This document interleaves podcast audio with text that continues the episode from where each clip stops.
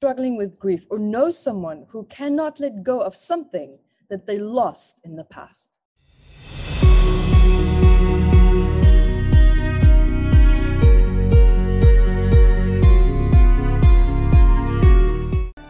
Hi everyone, my name is Evette Rose here and also founder of Metaphysical Anatomy Technique. And welcome here to today's National Grief Awareness Day. And guys, also remember to subscribe here to my channel to stay up to date with many great days of there will be sharing awareness and also elements, breakthroughs, research, and also sharing really interesting facts in breakthroughs in the healing industry.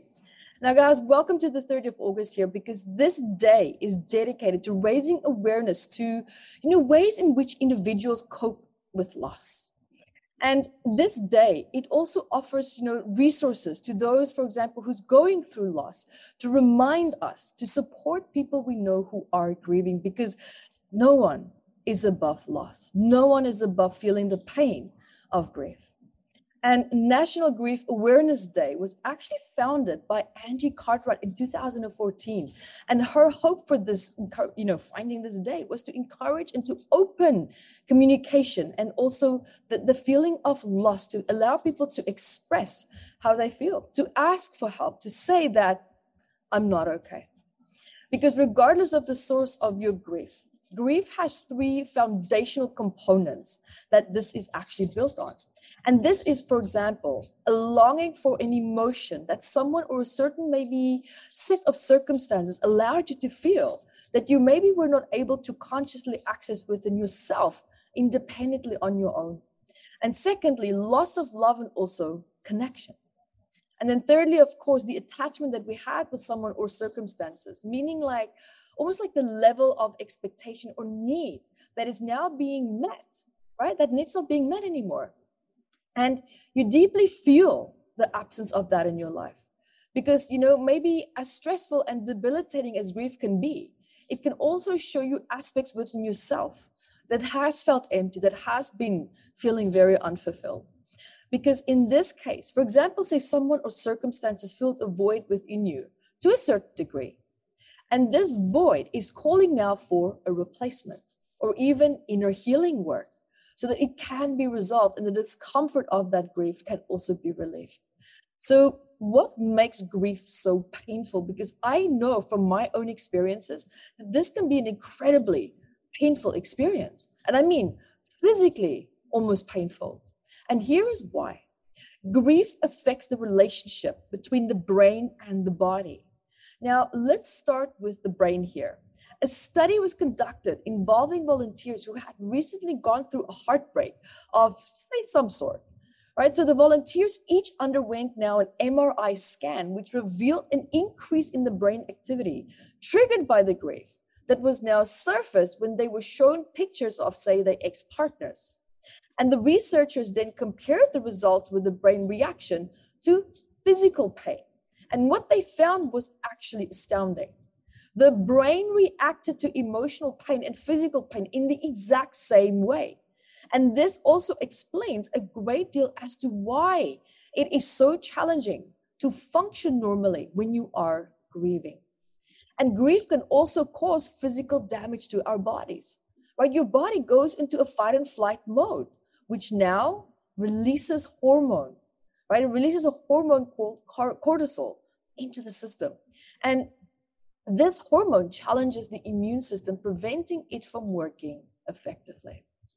So that's just interesting fact that I wanted to throw in there for you, just to explain to you why grief is so painful, and also why when we are grieving, it's almost like we can't focus or function properly because we are so distracted by the intensity of what we feel. And now you also understand why. It is because of the brain activity that's almost similar to that of physical pain.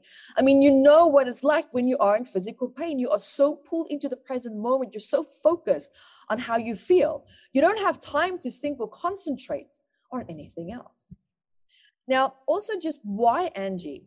There's another reason why Angie Cartwright also established this day in 2014. And that was also because she experienced her own tremendous amount of grief and pain throughout her life. Because when she was five years old, for example, she lost her baby sister. In 1996, her husband, for example, now involved in a car accident he passed away. And then in 2010, She lost her mother due to a drug overdose.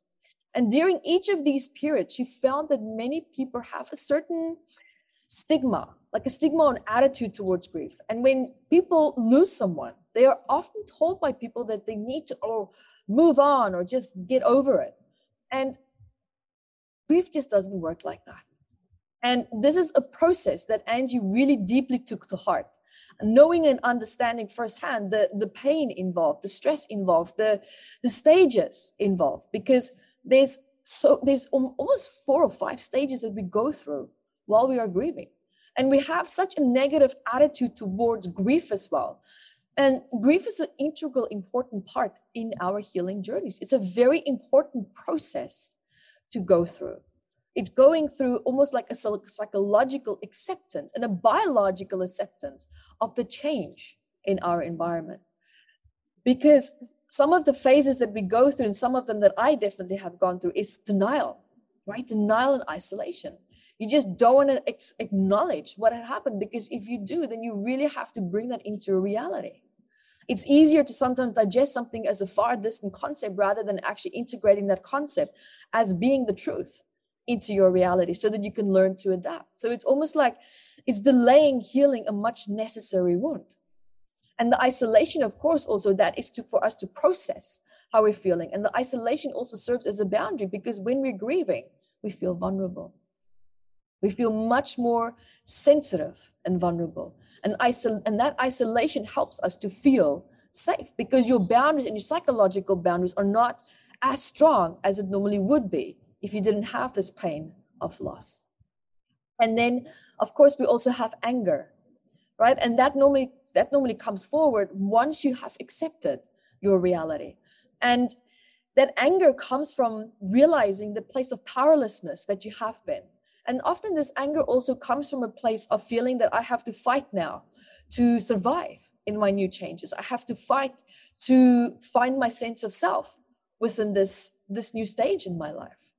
And then, of course, we also go through the bargaining stage where we try to understand or bring people sometimes back into our lives or try to recreate certain situations because we feel almost willing to sacrifice our values. We almost feel willing to sacrifice our sense of self to reestablish an emotional connection that we long for, that we want to recreate. And this often is with people that are still in our lives, for example, people that are still alive, that have just physically separated themselves. And Another aspect then also, also that comes in here is depression.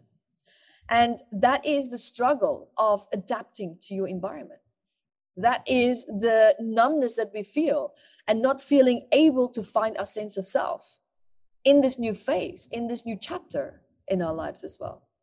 And then, of course, we eventually have acceptance. And that final stage is a really wonderful, calm empowering phase to move into. And that's once you've accepted what has been happening, or hap- at least what has happened. And that acceptance doesn't mean necessarily that you've surrendered to your circumstances. That acceptance just means that you found your place of healing. You have found your place of comfort. You found your place of your identity, like your sense of self within the loss that you did experience, but starting to feel stronger within that. So everyone, also remember to join me here on my YouTube channel. Subscribe. I want to hear from you. Keep asking me great questions. I would love to hear from you as well. And until next time, be the light that you are. Thank you for watching this video and I'm sure that you learned a lot. So guys, subscribe to my channel here and also hit the notifications bar and so that you can get notified every time when I upload a new video. So guys, also remember to share the video and also look out for courses that I have below in the description bar. And until next time, be the light that you are.